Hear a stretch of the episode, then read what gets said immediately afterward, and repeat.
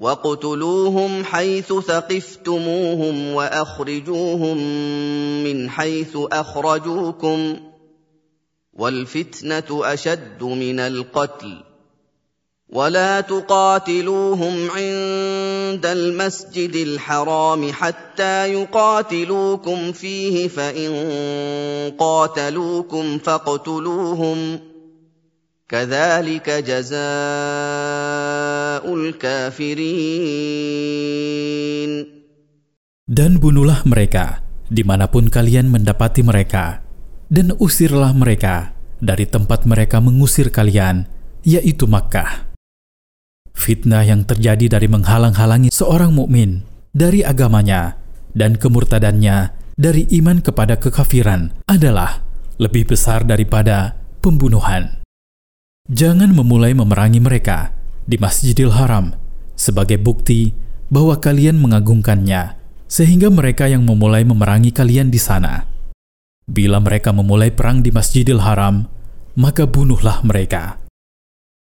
Dengan balasan seperti inilah, yaitu membunuh orang-orang kafir, bila mereka melakukan pelanggaran di Masjidil Haram, balasan bagi orang-orang kafir. فان انتهوا فان الله غفور رحيم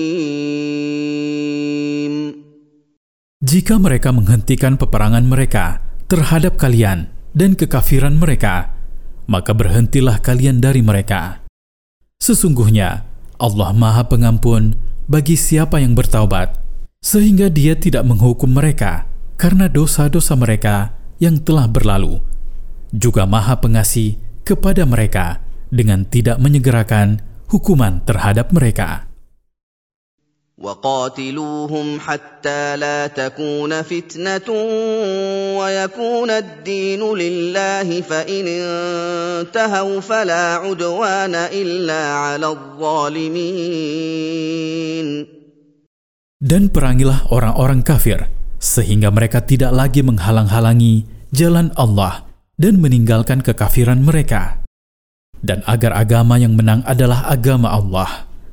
Jika mereka menghentikan kekafiran mereka dan tidak lagi menghalang-halangi jalan Allah, maka berhentilah memerangi mereka, karena tidak ada hukuman kecuali terhadap orang-orang yang berbuat zolim dengan kekafiran dan menghalang-halangi jalan Allah. الشهر الحرام بالشهر الحرام والحرمات قصاص. فمن اعتدى عليكم فاعتدوا عليه بمثل ما اعتدى عليكم. واتقوا الله واعلموا أن الله مع المتقين. Bulan haram yang padanya Allah membuka jalan bagi kalian untuk masuk ke Masjidil Haram, sehingga kalian bisa menunaikan ibadah umrah tahun ketujuh adalah ganti dan kompensasi dari bulan haram sebelumnya, tahun keenam, yang padanya kaum musyrikin menghalang-halangi kalian, sehingga kalian tidak bisa memasuki Masjidil Haram. Dan hal-hal yang harus diagungkan dan dimuliakan seperti negeri yang haram, bulan yang haram, dan ihram. Berlaku padanya kisas terhadap orang-orang yang melakukan pelanggaran. Barang siapa melakukan pelanggaran terhadap kalian padanya, maka balaslah tindakannya sesuai dengan perbuatannya dan jangan melebihi batas kesamaan. Sesungguhnya Allah tidak menyukai orang-orang yang melampaui batas-batasannya.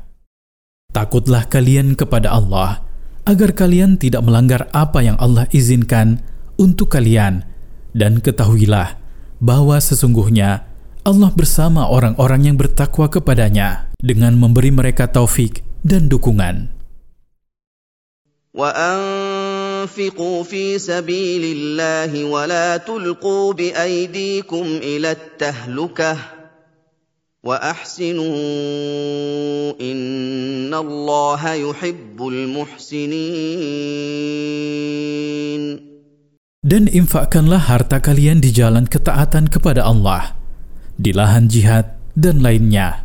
Dan jangan menjerumuskan diri kalian sendiri ke dalam kebinasaan dengan meninggalkan jihad dan infak di jalannya, atau melakukan sesuatu yang menjadi sebab kebinasaan kalian, dan berbuat baiklah dalam ibadah, muamalah, dan akhlak kalian. Sesungguhnya Allah mencintai orang-orang yang berbuat baik dalam segala urusan mereka. Allah membesarkan pahala bagi mereka dan membimbing mereka ke jalan yang lurus. وَأَتِمُّوا الْحَجَّ وَالْعُمْرَةَ لِلَّهِ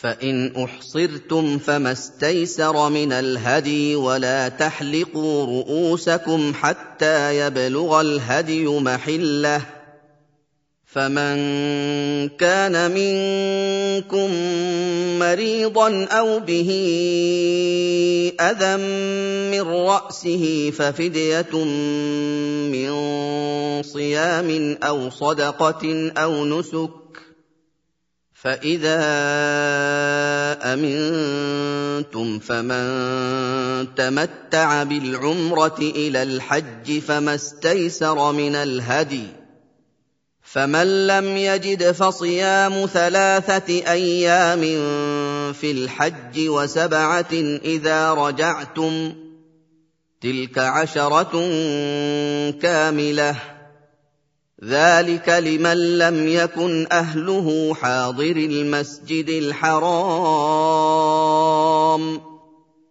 واتقوا الله واعلموا ان الله شديد العقاب Tunaikanlah ibadah haji dan umrah dengan sempurna demi mencari atau bertemu wajah Allah Ta'ala.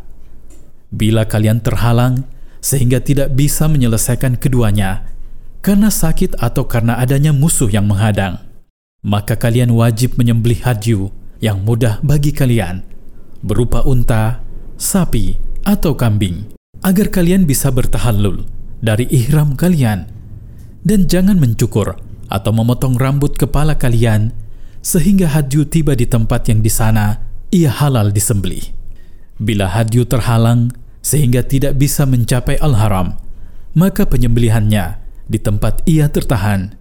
Bila tidak terhalang dari al-haram, maka penyembelihannya di Al-Haram pada hari penyembelihan dan hari-hari tasyrik sesudahnya.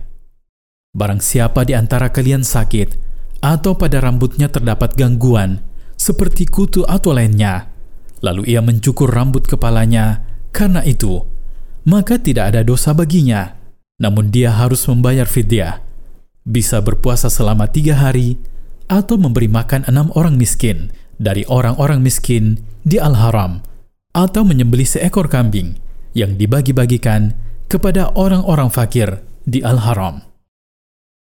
Jika kalian dalam keadaan aman, barang siapa di antara kalian menikmati umroh di bulan-bulan haji dan menikmati apa yang diharamkan karena ihram, hingga dia melakukan ihram untuk menunaikan manasik haji di tahun yang sama, maka hendaknya menyembelih apa yang mudah baginya, berupa seekor kambing atau sepertujuh unta atau sepertujuh sapi.